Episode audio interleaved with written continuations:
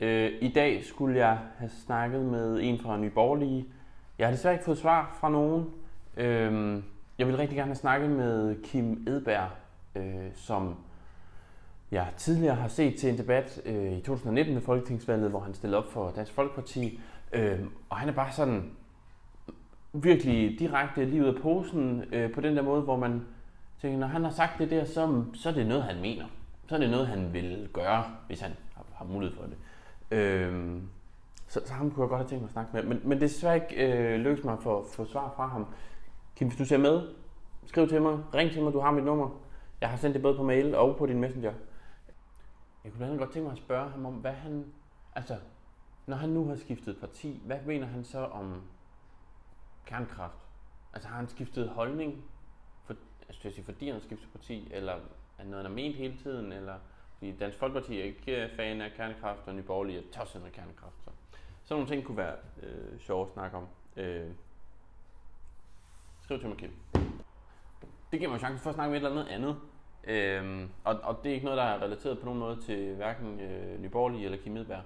Øhm, det er bare fordi, jeg er i virkeligheden, altså jeg elsker, at når der er valg, og det er uanset hvad for noget valg det er, folketingsvalg eller regionsrådsvalg eller folkeafstemning i foråret. Øh, jeg synes bare, det er fedt at få lov at stemme.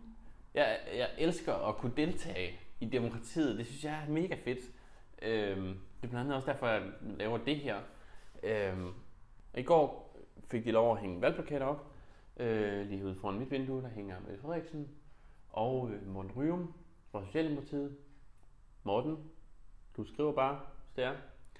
Øh, eller Mette, du må også gerne svare på min mail, hvis det er. Øhm, jeg har det sådan lidt blandet med de der valgplakater. På den ene side, så er det jo ligesom, altså det er ligesom at pynte op til jul. Det er måske en dårlig sammenligning. Det er ligesom at pynte op til nytårsaften. Nej, det gider jeg ikke. Det er ligesom at pynte op til sin fødselsdag. Nej, det det er ligesom at pynte op og gøre klar til en fest, man rigtig gerne vil holde for nogen. Øh, der er valgplakater jo ligesom øh, demokratiets pynt, kan man sige. Øh, det er ligesom sådan, åh oh, ja, der er valg, hvor er det fedt, vi glæder os til at komme ned og stemme. Samtidig, altså kigger jeg på mig og tænker, mm, er vi ikke, altså, Stavning gjorde det. Gør, gør vi det stadig i 2022? Laver vi stadig valgplakater? Er det, er vi, har vi fundet på noget bedre? Altså, og det kan godt være, at det virker, jeg tror nok, forskningen viser vist nok, at det virker særligt i forhold til at flytte stemmer inden for et parti, altså mellem kandidaterne. Så i virkeligheden fungerer det mest som en konkurrence øh, kandidaterne imellem internt i partiet. Men det er så, hvad det er.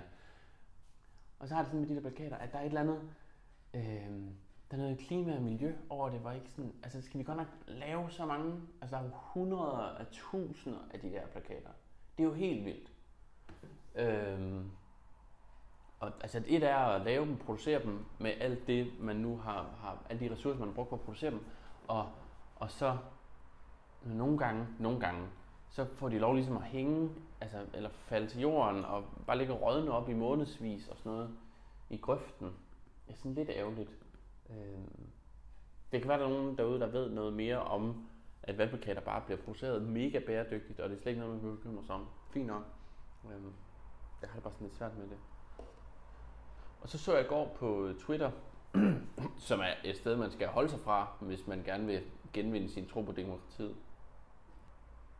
Der så jeg, at den radikale kandidat, Samir Nabar, øh, som jeg også nævnte øh, i mit øh, opslag om radikale, at hun havde lagt et øh, billede op af sin valgplakat, der havde hængt op dagen før, hvor der så stod skrevet med noget form for maling, perker henover. Øh, og hendes egen kommentar var, det tog under 24 timer, eller sådan noget stil. Og, og hendes sådan tone i det der opslag, får man sådan en fornemmelse af, hun vidste godt, det ville ske.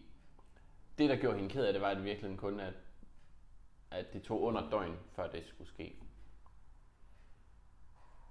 Hvorfor er der nogen, der gør sådan noget? Hvorfor, hvorfor har man behov for at ødelægge pynten? Altså, og det, altså, hvad skal man sige, hvis der var nogen, der, at mine serpentiner begyndte at, at tegne på dem, det ville jeg nok overleve. Men du ved, det er et menneske med ansigt og navn. Og, og ved godt, jamen, så stiller man sig offentligt frem, at så er man også i risiko for at, øh, at, at blive udsat for en eller anden form for hets. Det kan man diskutere, om det er fair. Men pointen er, for mig at se, så tror jeg, at det er sådan de sidste 20-25 års retorik om folk af udenlandsk herkomst. Der er stadig kommer sådan noget der. Øhm, altså vi har haft politikere, jo startende med Dansk Folkeparti, men siden sådan bredt sig ud til stor del af Folketinget, at folk af muslimsk herkomst er farlige. Brune mennesker er farlige. Folk med udlandsk klingende navne er farlige. Og hvis man ligesom får gentaget det gang efter gang, så kan jeg godt forstå, man så, hvis man så ser en valgplakat med et menneske af udlandsk herkomst, med et udlandsk klingende navn, stille op til Folketinget, tænker man, det er jo en glidebane, at de nu kommer i Folketinget. Huha, farlig, farlig, det skal vi gøre noget ved. At det er sådan en, altså rent psykologisk kan jeg godt forstå den forsvarsmekanisme. Men hvem har så ansvaret for det? Fordi de her mennesker er jo bange. Der er noget, de er bange for, at, at, at Samia var, hun, hun gør et eller andet frygteligt ved folkestyret, fordi hun er brun.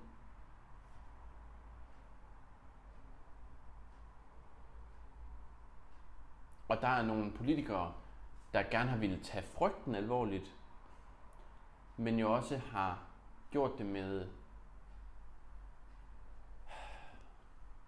med en omtale af de her mennesker, som legitimerer, at man så skriver perker på hendes valgplakat. Altså en af Dansk Folkepartis nyere kampagner havde de sådan et, øh, et, et tekstudklip med, med en masse navne, masse muslimsk klingende navne, og det var så øh, nye statsborgere øh, fra, fra i år eller sidste år, og så skriver de nedenunder øh, noget med, at vi skal passe på Danmark, og ikke flere alier, eller Mohammeder, eller Jamaler øh, her.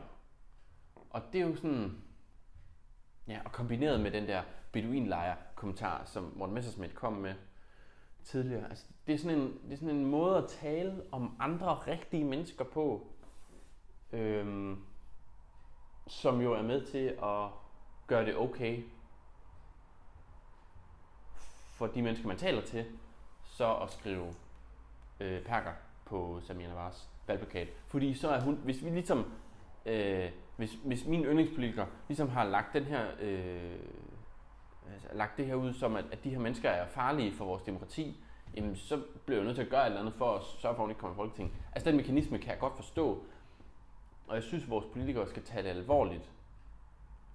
Tage deres ansvar alvorligt og tale ordentligt om andre mennesker. Også selvom de synes, øh, de ikke skal være. Fordi det er jo en legitim holdning at have, at man gerne vil begrænse den muslimske indvandring, hvis det er det, man synes. Man må godt tale om det på en anden måde. Vi vil gerne lige øh, bede om, at der ikke er nogen, der klipper det der med glidebane ud af kontekst. Det er blandt andet derfor, jeg laver de her samtaler her. For at få øh, snakket med nogle af de her politikere, hø, altså høre, hvad de, hvad de rent faktisk mener, når vi tager en samtale ind til en, og ikke bare kigger på, på, øh, på, på annoncer og, og, og hurtige, øh, hurtige udmeldinger på, på, på en lang forberedt tale til et årsmøde. Så jeg håber, I bliver med og følge med. Øh, hvis du er nået så langt uden at have nogle af de tidligere øh, videoer med, så øh, kan jeg sige, at jeg øh, vil forsøge at interviewe så mange folketingskandidater øh, som muligt, øh, inden øh, valget ligesom øh, er slut. I forsøg på simpelthen at, at, øh, at få en samtale om, hvem de er, hvad de står for, øh, og på den måde nuancere mit eget billede af politikerne lidt mere, fordi vi er jo alle sammen enige med nogle politikere om noget, og uenige med dem om noget andet. Så Kim, ring til mig.